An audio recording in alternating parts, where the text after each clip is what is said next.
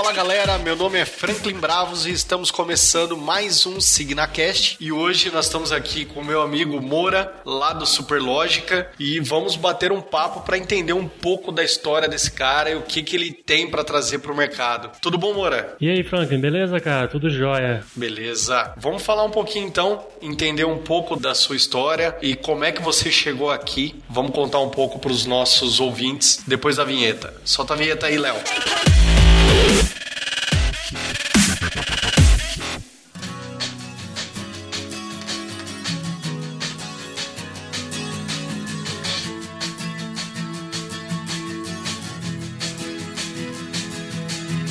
Vamos lá, Moura. Conta pra gente então, como é que você veio parar nesse mundo de e-commerce, plataforma? Como é que isso tudo aconteceu na sua vida? Bom, legal, cara. Vamos lá. É, eu tenho uma história é, relacionada aí com comunicação e marketing. Eu sempre, desde a faculdade, eu sempre fui empreendedor. Eu sou formado em jornalismo. Caramba, jornalismo? Jornalismo, pois é. Vim parar no, trabalhando com software. Legal. Sempre, desde o primeiro ano da faculdade, eu sempre me envolvi com empreendedorismo. Eu lembro que logo no primeiro semestre da faculdade a gente já começou a fazer um jornal ali voltado para a faculdade, depois a gente acabou fazendo uma revista aqui para Campinas e depois eu acabei abrindo uma agência de comunicação, se chamava Happy Hour Comunicação. Ah, tá explicado, o Happy Hour, eu não tinha entendido o nome do seu Skype ainda. Pois é, pois é, tá explicado por aí. Então eu comecei a agência lá em 2007, 10 anos já de aí. Eu não tenho mais agência, né, mas a fundação dela foi em 2007. Basicamente a gente fazia serviços de, de assessoria de imprensa, de redes sociais, de comunicação corporativa. A gente fazia também um pouquinho ali da, dessa questão de site, de SEO e por aí vai. Então eu comecei nisso, sempre tive essa, essa pegada empreendedora, como eu falei. Tive jornal, revista, site. Depois eu parti para essa vida de agência de comunicação. No começo com a Happy Hour, depois eu também fiz uma sociedade uh, em uma outra agência digital. Aí, aí era uma pegada mais de produção de site, de grandes projetos, de sistema, de e-commerce, de rede social e por aí vai. E desde 2008, logo no comecinho da agência, a gente prestava serviço para a Superlógica, né? Então eu de certa forma tô aqui trabalhando com a Superlógica desde 2008, no começo como agência e depois eles acabaram me fazendo uma oferta aqui para vir dirigir um vertical aqui na Superlógica. Então, em linhas gerais aí resumindo bastante a minha história. Cara, um belo resumo. O mais interessante assim para quem não sabe, a Superlógica é uma empresa de Campinas. Exato. Né? E, e a Signativa também, a gente tem um escritório em Campinas. Só que eu só fui conhecer o Moura pessoalmente em São Paulo, num evento, né? E a gente acabou se conhecendo, começamos a conversar, mas a gente tá pertinho um do outro aqui e presencialmente a gente nunca conversou em Campinas, né? Pois é, cara, mas é, isso é engraçado, cara. Tem, tem até uma historinha rápida. Esse ano a gente foi por um evento lá, lá em São Francisco, Saster, né? Sim. Voltado aí para esse mercado de SaaS, de software e tudo mais. E é engraçado, cara. A gente tava lá no evento, tinha, sei lá, 90 brasileiros e todo mundo ali que a gente conhecia conhecia pela internet, ou de trocar e-mail, ou de participar de fórum,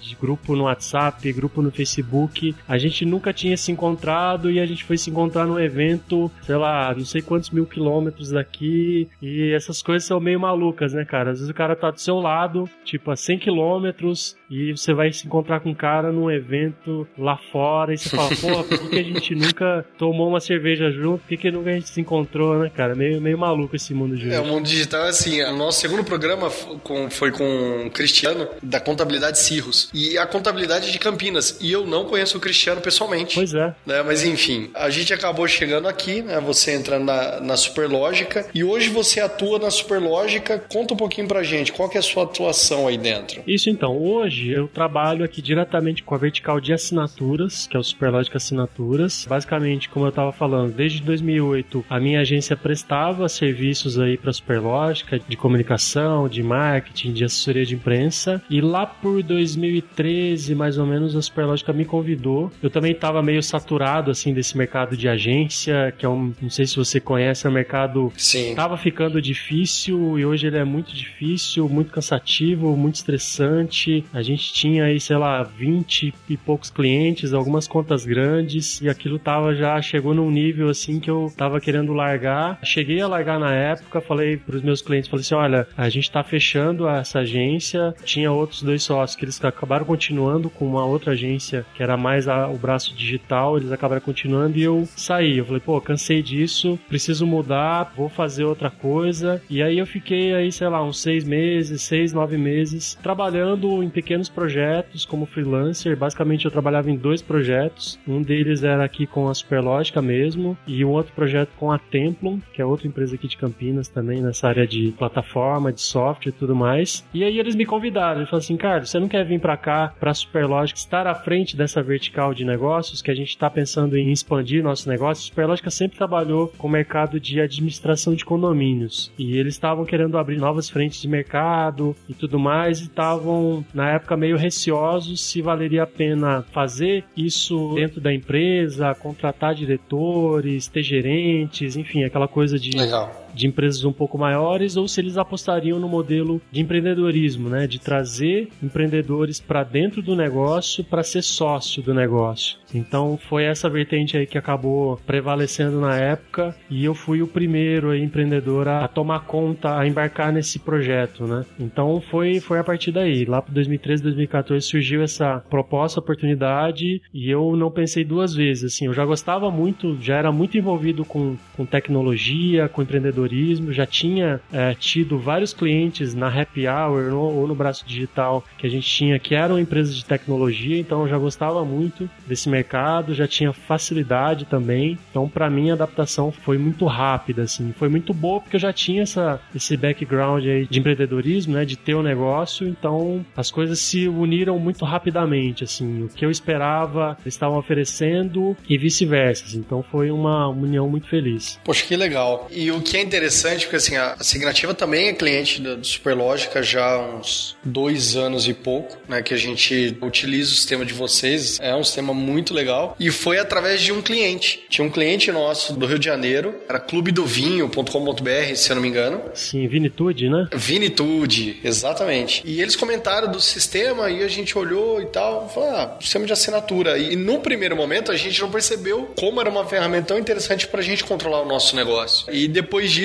a gente acabou olhando, testando um pouquinho e caímos de cabeça e trocamos RP, que é sempre um, uma dificuldade muito grande, né? Pro... É um parto, né? É um parto enorme, né? E é um ponto que eu vou querer falar um pouco aqui contigo também sobre esse assunto, que acho que tem tudo a ver com, o nosso ouvinte aqui. E a gente teve essa experiência, né? A gente trocou de um RP que era um desktop, tá? A gente trabalhava com uma, por incrível que pareça, a gente trabalhava com uma solução que veio de uma empresa que a gente absorveu no passado, né? E eles usavam essa solução que era mais robusta do que o que a gente utilizava online, mas o nosso perfil foi sempre trabalhar com tudo na nuvem, né? Até por a gente ter um escritório em Blumenau, outro em Campinas, a gente não pode ter nada que seja físico, né? Porque senão a gente não, não tem como ter esse acesso remoto à informação. Né? Então, uma premissa nossa. E aí a gente trocou pelo Superlógica e, assim, foi uma. Pra gente, foi uma troca muito acertada, porque a gente começou a ter um controle muito melhor, diminuiu muito a execução de, de, de muitas funções que a gente fazia na empresa meio que manualmente, né? Então, foi, foi uma experiência legal pra gente. Mas fala pra gente um pouco aí da como é que o, um cliente de e-commerce, né, ele poderia utilizar o Superlógica. Conta um pouco aí da como que funciona o sistema de vocês. Bom, legal, vamos lá. Então, assim, basicamente, o, o, Superlógica é um RP para empresas de serviços recorrentes, tá? Calma que daqui a pouquinho eu falo sobre e-commerce. Hoje a gente está em algumas verticais, tá? Como eu falei no comecinho do, do nosso papo, a Superlógica ela nasceu como uma empresa que fazia um RP para o mercado condominial, basicamente administradores de condomínios. E aí, três, quatro anos atrás, a Superlógica é, detectou que estava no momento de expandir para novos mercados. E aí a gente abriu esse mercado de assinaturas. A gente foi também para o mercado imobiliário, que é muito próximo aí do mercado condominial. E a gente está em outras duas vertentes, que é de educação e empresas de comunicação visual e agências, tá? Então todas elas trabalhando com recorrência e mais recentemente a gente lançou uma empresa de pagamento também, que hoje, hoje se chama PJ Bank, que é basicamente uma empresa de pagamento, né, que você pode receber aí os seus recebimentos com cartão de crédito, com boleto bancário e tudo mais. E em agosto, no nosso evento no Superlogic Experience, a gente vai lançar a conta digital totalmente integrada ao RP. Opa. Então esse é o esse é o grande futuro aí que a gente enxerga. Como que vai ser o banco do futuro, né? A gente enxerga que ele vai ser totalmente integrado ao seu RP. Então você não vai precisar sair é, do seu sistema de gestão para fazer transações, para pagar fornecedores, para fazer folha de pagamento e por aí vai. Então essa é a nossa visão aí de futuro e de como que vai ser o banco. E falando especificamente agora de e-commerce, um projeto que a gente está trabalhando aí que a gente deve lançar nesse segundo semestre é basicamente um back-office para e-commerce, tá? A gente já está trabalhando aí com algumas plataformas para integrar e basicamente você vai conseguir gerir todo o seu negócio dentro do Superlógica, tá? Então todos os seus pedidos vão estar tá ali, vai ter um módulo financeiro integrado também, você vai poder controlar todas as despesas da sua empresa, entrada, saída, nota fiscal, estoque, enfim. Então é basicamente um RP, só que voltado para e-commerce, tá? E a gente vai estar integrado aí com as principais plataformas de e-commerce utilizadas hoje no Brasil. Pô, excelente. E a gente consegue então fazer aí o lançamento desse novo back-office já integrado com o Signa Shop? Com certeza. Como a gente vem falando aí, a gente está fazendo também uma, uma, uma, pesquisa de mercado aí para detectar quais são as principais plataformas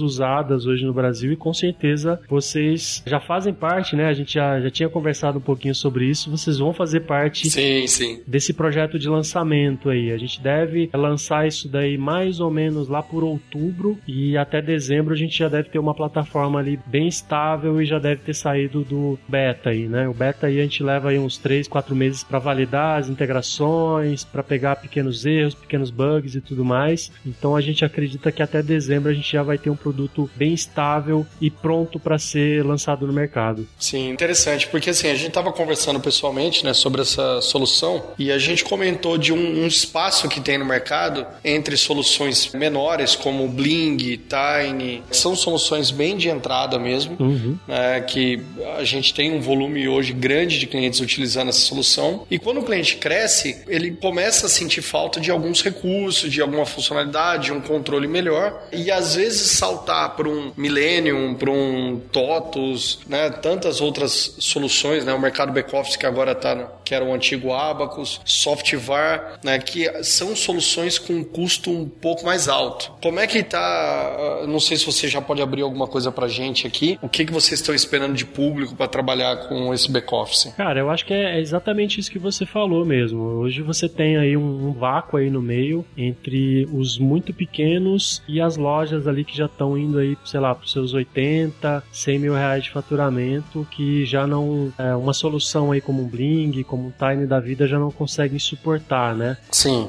tamanho, a complexidade do negócio, o volume e por aí vai. Então a gente vem justamente para estar tá nesse middle aí, tá? Nesse middle market aí, bem nesse meio realmente. A gente no, no início não quer pegar grandes empresas, grandes lojas, porque a gente também acredita que a gente não teria um produto ainda maduro o suficiente para atender esse público e ao mesmo tempo a gente não quer competir nesse mercado das micro aí, tá? Das micro ou da, das muito pequenas. Então é bem isso que você falou, cara. Certo. A gente quer entrar bem nesse meio meio aí, entre as pequenas e, e as médias e grandes lojas, tá? Pô, legal. Então esse vai ser o foco realmente do, do, do nosso negócio. E vai ter parte também de, de PDV ou, ou somente para o controle do e-commerce mesmo? Não, vai ser mais essa parte de gestão do e-commerce mesmo, uhum. tá? Vai uhum. ser mais um, um back-office realmente, tá? Você vai conseguir cadastrar todos os seus produtos, obviamente a gente vai estar tá integrado com plataformas de e-commerce, a gente não vai fazer a camada ali da venda, tá? Mas a gente vai estar tá totalmente integrado com essas plataformas de e-commerce, tá? Então vai ser mais essa parte do back-office office mesmo, da retaguarda da gestão. Ah, legal.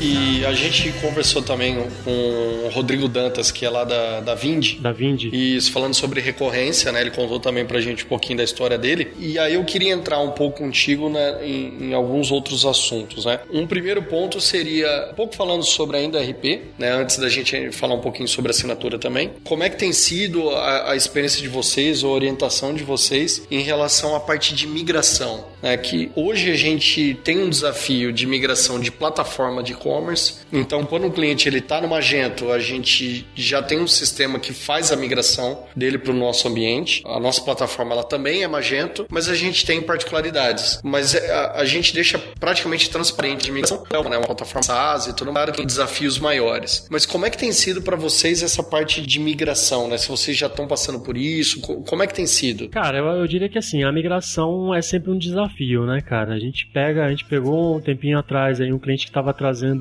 15 mil recorrências, ele usava um software dele lá interno, enfim, ele fez todas as gambiarras possíveis e imagináveis que você pode imaginar que uma empresa de software pode fazer e ela acaba fazendo, né? Porque se você parar para pensar, 4, 5 anos atrás não existia nenhuma plataforma, ou um RP ou um sistema de pagamento aqui no Brasil totalmente focado em recorrência, né? Por exemplo, que é o nosso caso. Então as empresas acabavam, as empresas de software, principalmente de tecnologia, acabavam desenvolvendo soluções próprias, né? Que o cara fala, pô, a gente já faz software, por que, que a gente não vai fazer uma ferramenta para fazer aqui o billing, fazer faturamento, cobrança, tudo mais. Então as empresas acabavam desenvolvendo aí os seus monstrinhos internos e para sair disso é um caos, assim, muitas vezes é um caos, porque você acaba que você tem dentro da empresa muitos defensores daquela, daquela solução interna, principalmente quem estava há muitos anos fazendo aquilo ou quem participou da criação, não quer largar da criança, né? Da criança feia, vamos dizer assim. Então acaba sendo meio que um arranca-rabo, assim. Só que chega um momento que esse tipo de plataforma, ou plataforma interna, ou uma plataforma que não foi destinada a fazer aquilo, acaba tendo grandes limitações, assim, né? Graves limitações. Então ali o CEO ou o CFO do negócio acaba colocando o pau na mesa e falando assim, galera, acabou, vamos ter que migrar e vamos fazer isso acontecer, né? O que, que a gente faz com migração, cara? Em geral, eu diria que em 98% das migrações a gente acaba assumindo para o nosso cliente essa migração, porque porque ela realmente é trabalhosa. A gente tem uma ferramenta dentro do sistema para o cara mesmo importar os dados e tudo mais. Só que isso acaba não funcionando muito bem na prática, né? Não é uma importação ali, uma migração fácil, sei lá, não é como você pegar o meio timp da vida e jogar lá uma planilha com nome, e-mail, sobrenome, cidade, estado, né? É claro, é sempre mais complexo, né? Pois é, no nosso caso é muito mais complexo ali. Tem não só a empresa, tem assinatura, ele quer trazer o histórico daquela assinatura, quando começou, a inadimplência nesse período, ele quer trazer cobranças atrasadas, ele quer trazer, sei lá, assinaturas desativadas. Então, assim, é um pouquinho mais complicado, né? Então a gente acaba absorvendo isso, cara. A gente meio que lição aprendida, a gente viu que a melhor solução foi a gente abraçar esse negócio e, e, e fazer a coisa acontecer, que não tem muito outro jeito não. No caso de e-commerce, a gente já está pensando um pouquinho diferente. A gente já está construindo dentro do nosso RP uma ferramenta para importação de dados. Entendi, para realmente deixar esse processo mais fácil. Muito mais fácil, tá? Porque você imagina uma, lo uma loja aí que, sei lá, tenha mil itens. Fazer isso, sei lá, de forma braçal ou com planilha, às vezes não é muito viável, né? Então a gente já está pensando aí numa integração para fazer a extração desses dados de, uma, de outras plataformas, né? Porque o, o, o desafio, na verdade, ele está muito atrelado à evolução tecnológica, né?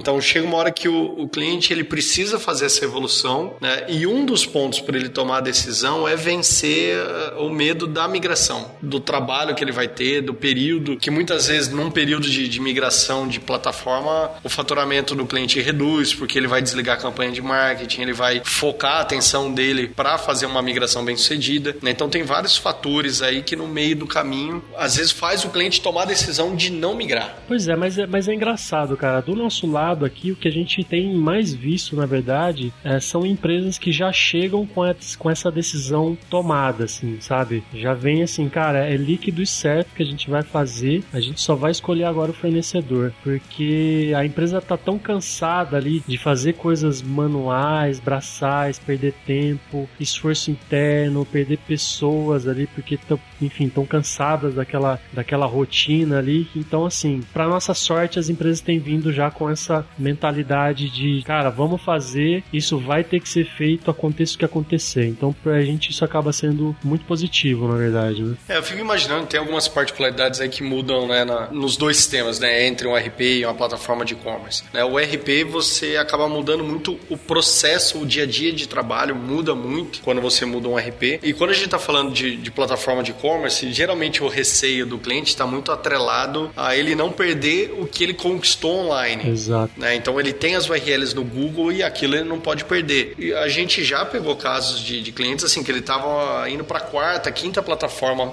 e aí ele fala para a gente, ó, essa é a última vez que eu vou mudar, não mudo mais, eu mudo para vocês e se não der certo a gente cancela, né? Então eu já ouvi isso mais de uma vez. E aí quando a gente faz um processo de migração com o cliente, redirecionando as URLs ou até dependendo onde ele está, não precisa nem redirecionar. A gente já monta com a mesma URL, então para facilitar bem o processo, né? Aí o cliente vê que aquele impacto que era o grande medo dele, porque no passado ele sofreu com isso, né? Não é à toa o medo. Então a gente percebe que dando essa assistência para o cliente, tudo fica mais tranquilo depois, né? E no caso de vocês, eu imagino como que fica a parte assim de operacional, né? De treinamento desse cliente para ele entender a ferramenta, né? Como é que vocês superam essa parte? É, no nosso caso, eu diria que o principal medo ali, no caso do e-commerce, é o cara, por exemplo, perder a indexação no Google, né? Isso. No nosso caso, eu diria que o principal medo é ele deixar de fazer receita. Porque você imagina ali um negócio que, sei lá, faz aí os seus 200 mil reais por mês de assinatura. Aí o cara fala, pô, legal, vou passar isso para uma plataforma nova. E, pô, e se eu perder faturamento aí no meio disso? Se o sistema novo não detectar e não fazer a cobrança, como é que eu fico? Então esse é o grande medo, né? Mas a gente já tem ali essa parte ali de, de, de implementação muito bem alinhada já. A gente faz dezenas de, de simulações de faturamento, pega histórico, projeta para frente, faz a simulação do mês atual para deixar, enfim, o cara mais confortável possível de que vai funcionar, que ele não vai ter problema. A gente destaca muito também que a nossa ferramenta ela já tem aí 17 anos de mercado, né? A máquina ali de, de faturamento recorrente está há muito tempo no mercado, sendo testada, sendo aprimorada e que ele não vai ter problemas com isso. Obviamente que volta e meia, principalmente no começo, aí numa importação de dados,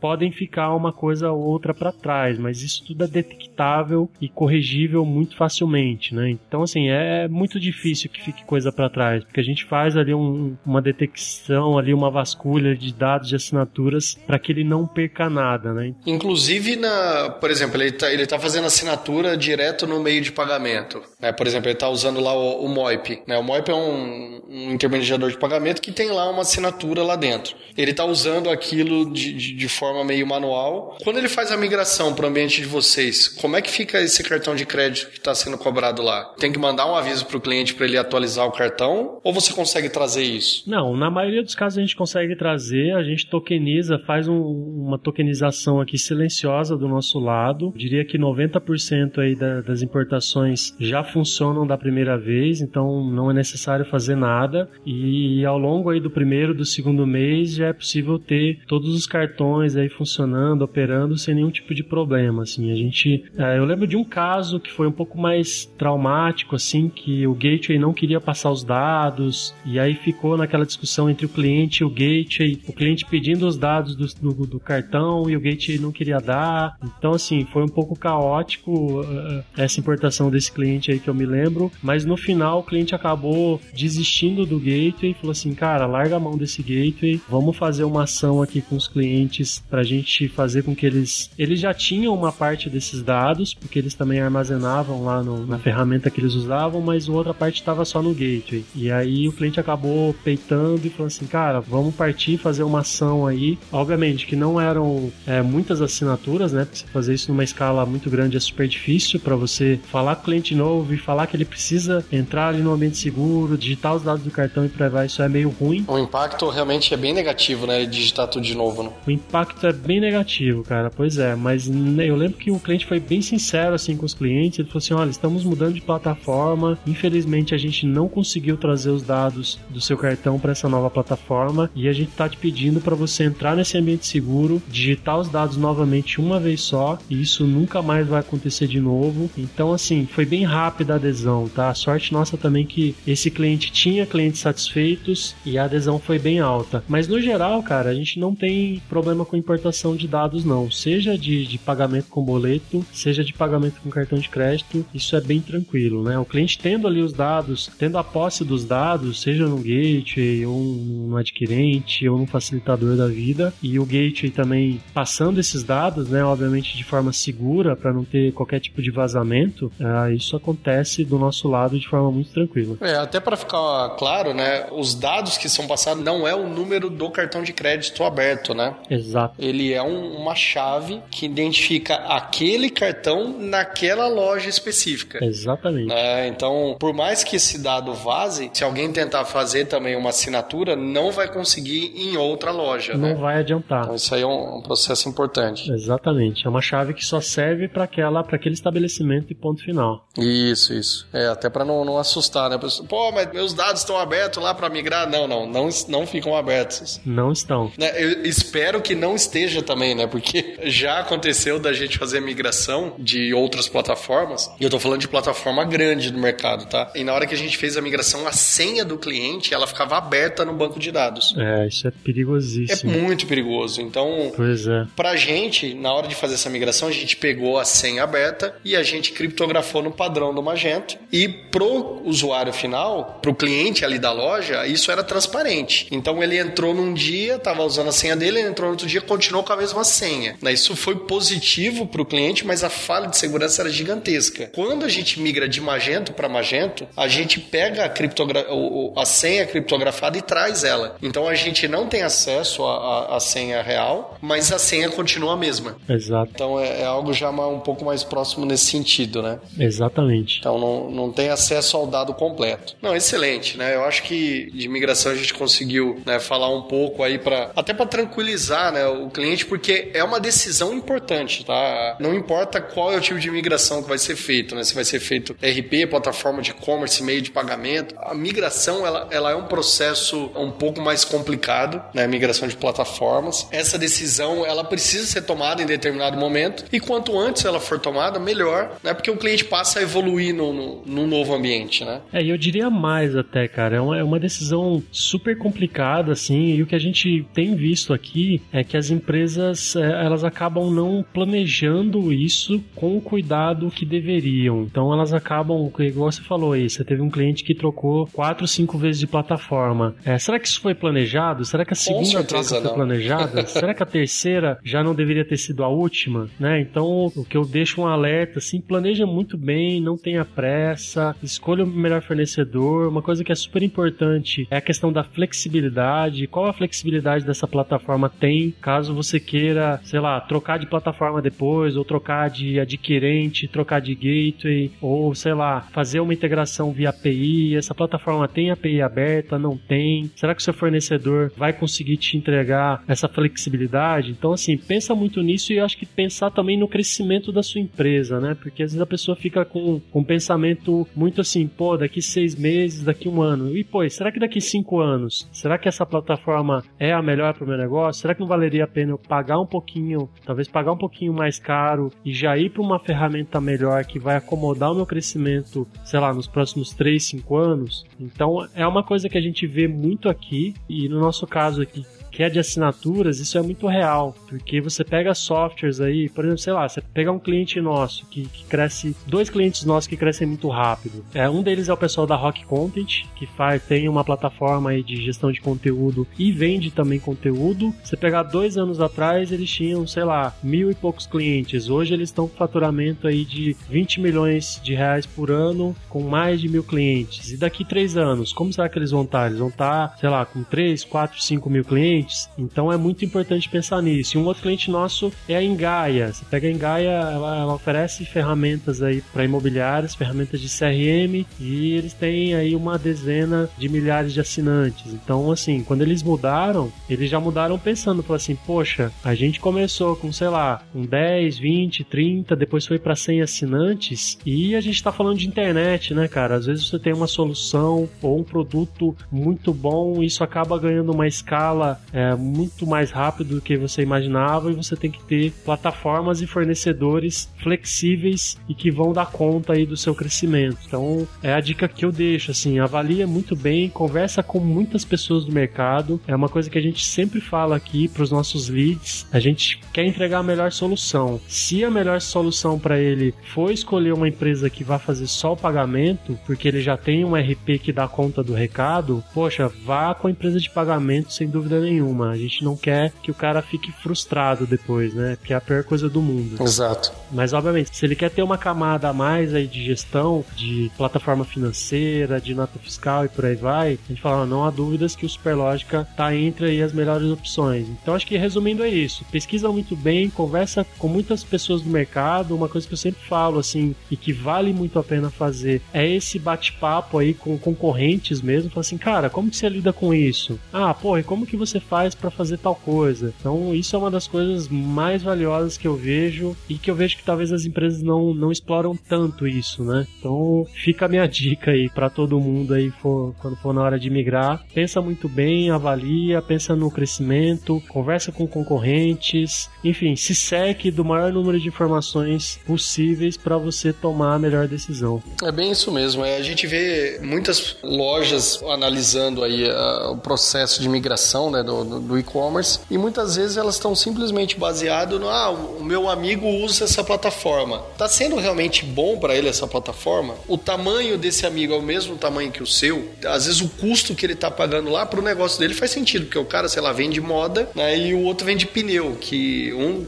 é. um tem a margem completamente diferente do outro, né? Então não dá para escolher a mesma solução, né? Teria que ir já de cara para soluções diferentes, né? Então é uma decisão realmente muito importante, tem que ser tomada de maneira racional, tem que ser analisado, recursos, funcionalidades, né? E isso é realmente um, né, o ponto que você levantou é muito importante, né? Dar uma boa analisada para tomar uma decisão muito mais acertada, né? Do que um, ah, vamos ver essa aqui, depois qualquer coisa eu troco de novo. Pois é, não, não dá, não dá, não dá para ficar errando toda vez, né, cara? O erro custa muito caro. Muito, muito. O tempo, né, para fazer esse processo de migração realmente complica muito e, e esse custo de vai e vem, né? E paga uma plataforma, depois paga de novo, né? Tudo isso acaba pesando no, no, no final aí para o cliente.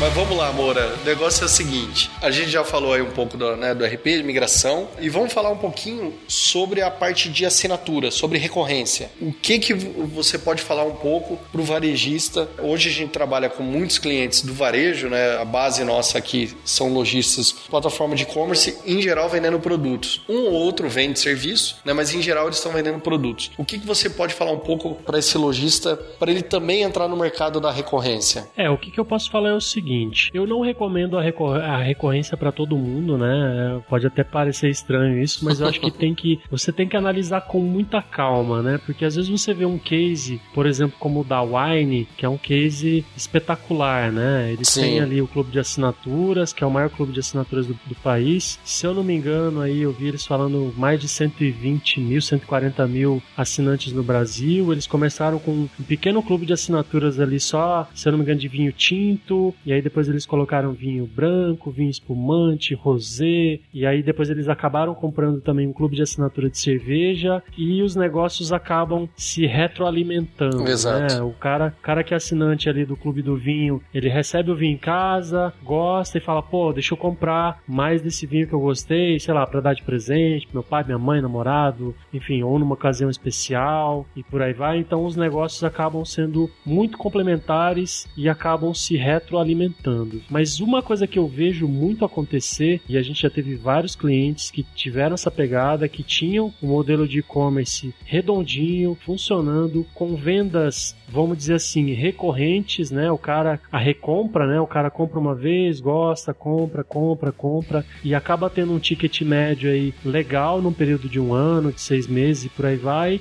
e ele acaba querendo quebrar, quebrar, quebrar não, né? Já estava chegando no final. Ele acaba querendo montar um clube de assinaturas e esse clube de assinaturas acabava quebrando depois de alguns meses. Muito por falta de planejamento e, uma coisa que ele acaba não pensando é o seguinte: será que esse seu cliente está afim de pagar uma assinatura dos produtos que você vende na sua loja? Quão relevante é seria esse produto para esse seu cliente, né? Então eu deixaria essa dúvida no ar, assim, sabe? Fazer realmente essa pesquisa. Será que vale a pena ter um negócio recorrente para o meu e-commerce? Será que isso faz sentido para o meu negócio? Será que os meus clientes topariam pagar uma assinatura para receber é, isso em casa? Para alguns mercados eu acho que faz muito sentido, já para outros nem tanto. Então, assim, a gente viu muito clube de assinaturas aqui entrar com a gente, tipo, trabalhar seis meses e depois falar assim, pô, não deu certo, o que será que aconteceu? E a resposta é, era muito clara, assim, sabe? Então, eu deixo essa dúvida no ar, assim, pensa muito bem em quão relevante vai ser esse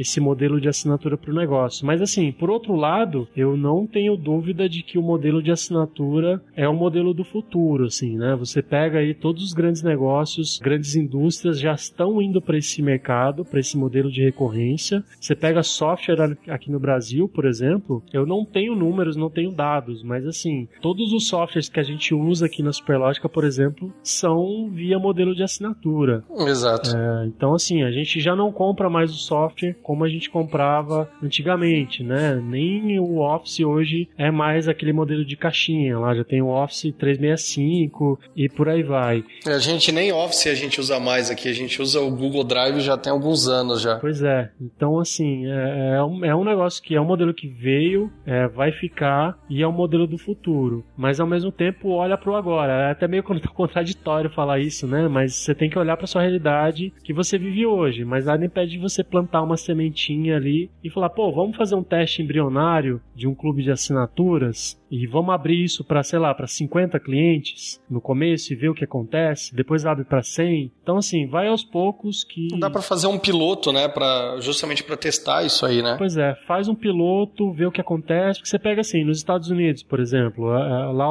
tem o Dollar Shave é, Club lá que foi vendido por um bilhão de dólares para Unilever, tem mais de um milhão de assinantes nos Estados Unidos, no Canadá e na Austrália. E eles basicamente oferecem uma lâmina de barbear. Exatamente. Então assim, que é um item de consumo recorrente. Todo homem tem que se barbear, sei lá, uma vez por dia, três vezes por semana. Então, assim, é um item de consumo recorrente. Então é muito útil você assinar um, um, serviço desse tipo, né? Agora você pega, por exemplo, vinho e cerveja também, mas são necessidades diferentes, né? Não é Exato. é exatamente uma necessidade, mas por exemplo, quem gosta de vinho, toma sempre vinho. Não toma aquele vinho só quando tá frio, por exemplo, né? Que a gente ouve muita gente falar, pô, friozinho, vou tomar um vinho e tal. Então o público deles não é esse cara que toma vinho de vez em quando. É um cara que toma vinho sempre. Cerveja é a mesma coisa. É aquele cara que toma cerveja, que gosta de cerveja, mas no caso aí, por exemplo, que a gente tá falando da Wine e da, e da W Beer, eles têm uma camada a mais, que é a camada de curadoria, né? Eles não vão te mandar qualquer cerveja ou qualquer vinho. Eles vão fazer uma curadoria, escolher as melhores cervejas do mundo, do Brasil, sei lá, e vão trazer para os assinantes. Então tem que pensar aí na questão de necessidade, né? Que são coisas que você tem que consumir, tem que usar, como é o caso do barbeador, e itens aí de, vamos dizer assim, de supérfluos, né? Luxo, uma coisa que tem, você tem paixão e por aí vai. Então, como você falou, pensa talvez num, num piloto, num, numa escala menor, vê se funciona, vê se tem aceitação. Tendo aceitação, obviamente, que daí você parte para um outro projeto aí pensando é, muito maior, né? Interessante, eu estava fazendo uma análise hoje aqui sobre, sobre produtos aqui dentro da, da nossa base. Por incrível que pareça, o produto que mais foi vendido, não o mais, né, mas um dos mais vendidos nesse mês foi uma latinha de cerveja Bavária. Caramba. É, teve um volume absurdo, porque a gente tem um. A gente trabalha com supermercados também. Explicado. É, e aí eles vendem itens básicos, né? Então, assim, não quer dizer que a pessoa comprou só a lata, ela comprou com certeza vários outros itens e a lata foi junto, por alguma promoção e tal. E aí eu tava vendo isso dentro do top 10 ali. Tinha lata de cerveja e depois tinha leite, né? Um litro de leite também. Né? Então, o que talvez muita muitos não estão percebendo, e tá aí uma, algo para o varejista, para quem é de supermercado, né, itens básicos, é as pessoas não querem mais é, perder tempo comprando os itens básicos do dia a dia. Tem gente que gosta de ir no supermercado. Eu, particularmente, não gosto. Né? Eu prefiro chegar em casa e tá lá os itens separados, aqueles itens que eu compro sempre. Então é produto de limpeza, papel higiênico, coisas básicas. Para mim pode ir sempre igual, todo mês ou toda semana. Pois é, né? E alguns itens especiais aí a gente vai lá e compra, escolhe, né? Mas o básico não precisa, né? Pois é, por que, que os, os mercados, no, as grandes redes aí não, não, não estão pensando nisso ainda, né, cara? Ter assinatura aí desses serviços básicos, né? Que você sabe que nunca vai mudar. Eu, por exemplo, gosto de fazer compra online. Eu vou lá, tenho uma listinha pronta, eu entro na lista, aplico aquela lista e alguma coisinha ou outra ali eu tiro ou adiciono e coloco lá para entregar em casa sábado de manhã, entendeu? Mas pô, se tivesse ali, sei lá, eu coloco assim, ah, eu quero que você me entregue cinco sabonetes por mês, é, é, enfim, coisas que eu vou usar, não tem como eu não usar, né? Eu assinaria também, sem dúvida nenhuma. E até porque, além de você gerar uma previsibilidade de fluxo de caixa muito boa para o lojista, praticidade para o consumidor de já comprar o item, você ainda consegue ter um custo menor para quem está comprando, porque compra sempre, e você faz o, o, o lojista ali, ele consegue ter uma margem menor nessa operação, porque está garantindo aquele volume todo mês. Exatamente, é. Né? Então é algo que todo mundo ganha né, nesse modelo, e tá aí né, a gente jogando a ideia pro vento agora. Pois é. e quem tiver esperto é, é só pegar. Né? A ideia tá aí. É só pegar. É, eu, já, eu já tenho conversado com alguns clientes sobre isso. Né? A gente tem cliente de hortifruti que faz entrega, mas hortifruti não dá para ser nacional, né? com a logística que a gente tem no Brasil, só com parcerias e tudo mais. Sim. Mas o que a gente tem feito, por enquanto, tem sido regional mesmo. né? Então é, é um clube de assinatura, porém ele não é nacional. Ele é um clube de assinatura com uma região definida. Né? Para produtos orgânicos também, a gente tem alguma coisa nesse sentido. Né? Então tem ideias aí para você que quer montar um clube de assinatura, dá para montar. A gente não precisa sair investindo um milhão de reais, faz um planejamento, pega ali, monta um piloto, pega um público, vê se faz sentido aquilo. A parte de tecnologia do nosso lado, né? Tanto da plataforma como meio de pagamento, hoje o custo é muito acessível, né? Para você poder fazer um teste. Já não, já não é um, um grande desafio como era no passado, né? É, eu acho que a tecnologia, na verdade, é o, dos, é o menor custo da operação. Exatamente. Porque você pega um clube de assinatura ali, onde o bicho realmente pega é na questão da entrega, né? Você ter fornecedor, você é, empacotar isso daí, mandar para casa do cara, é aí que o bicho pega. E se você já tem essa operação através de um e-commerce validada, funcionando redondinho, cara, a plataforma, a tecnologia aí que vai te ajudar a fazer isso é, é o menor dos problemas. Exatamente, exatamente isso. cause I feel the 1600 Então, beleza, Amora, fala pra gente agora, a gente não pode deixar passar, o evento que vocês estão fazendo, que é um evento para abalar a estrutura aqui em Campinas, né? E não, claro, somente fechado para quem é daqui, né? Quem é de fora também pode vir. Conta pra gente um pouquinho, né, do Superlógica X, como é que, como é que ficou? Legal. Então, assim, basicamente, a gente tá fazendo um, um, um super evento aqui no Brasil chamado Superlógica Experience. Experience, legal. Experience, exato. A gente vai discutir esse mercado de recorrência, de assinaturas, de empresas de software, clube de assinaturas e por aí vai. A gente está convocando aí as maiores autoridades nesse mercado, tanto nacionais quanto internacionais. A gente deve ter pelo menos aí seis nomes internacionais que vão vir aqui para o Brasil para falar desse mercado de recorrência, falar de vendas, falar de customer success, falar de experiência do cliente, falar de pagamento, falar de gestão, falar de métricas. A gente vai ter uma feira de negócios também, voltada aí para esse mercado. Então é isso, vai ser um super evento aí, a gente quer realmente marcar esse mercado aqui no Brasil. Vai acontecer nos dias 10 e 11 de agosto, aqui em Campinas. Quem quiser mais informações, se jogar no Google Superlogic Experience, você vai encontrar, ou Experience só com X, tá? Experience blog.superlogica.com. Ali tem todas as informações. Muito em breve a gente já vai divulgar a agenda do evento. A gente já está aí com cerca de 40 nomes confirmados para falar desses temas aí que eu falei para você. Então, fica o convite aqui para todo mundo que estiver ouvindo. Pô, não, legal. E, e, claro que a gente vai colocar aqui no post do podcast. A gente vai colocar um link também pro, pro site do evento. E vou fazer um desafio aqui pro nosso assinante, né, pro nosso ouvinte. O que que a gente pode oferecer para eles ali de um desconto especial? O que que a gente consegue fazer aí, Moura? Cara, desconto especialíssimo, cara, para vocês. Eu consigo oferecer um cupom de 40% no passe pro dois, pros dois dias de evento, cara. 40% de desconto. 40% de desconto. Beleza, então, para você que quer ganhar 40% de desconto no evento do Superlogic Experience, é só usar o cupom SIGNACAST40. SIGNACAST e o número 40 no final, e você vai ter 40% de desconto na compra do ingresso desse evento que realmente promete muito, né? São grandes nomes ali. Eu tenho acompanhado o desenvolvimento desse evento, a gente já tem conversado há um tempo, né, Moura, sobre a participação do, nesse evento, e tem nomes de peso ali, né? Então, com certeza, para você que é um lojista de e-commerce, para você que quer montar um clube de assinatura, não pode deixar de participar desse evento. É sucesso garantido ali, o conteúdo de, extrema qualidade, né? Então, vai fazer a diferença no seu negócio. Muito obrigado pela sua participação, pela disponibilidade do seu tempo em conversar com a gente, né, e contar um pouquinho da sua história, um pouco do, da sua área de negócio. Né? Foi um prazer falar aqui contigo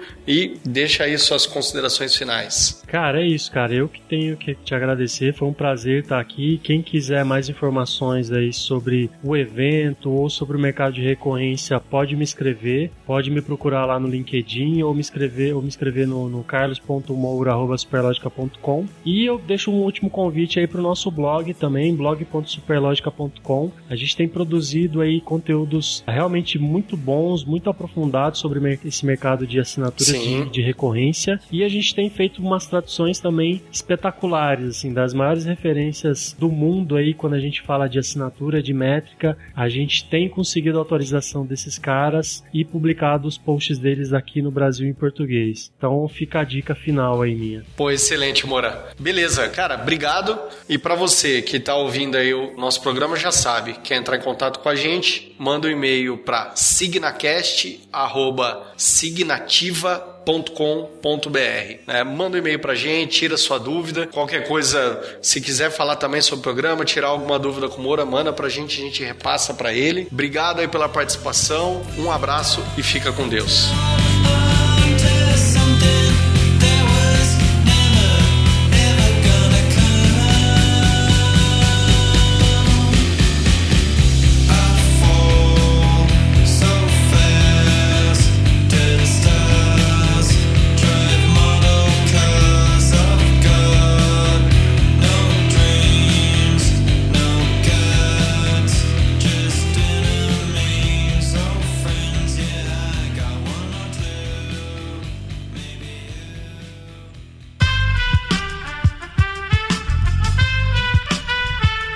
Este podcast foi editado por Aerolitos Edição Inteligente.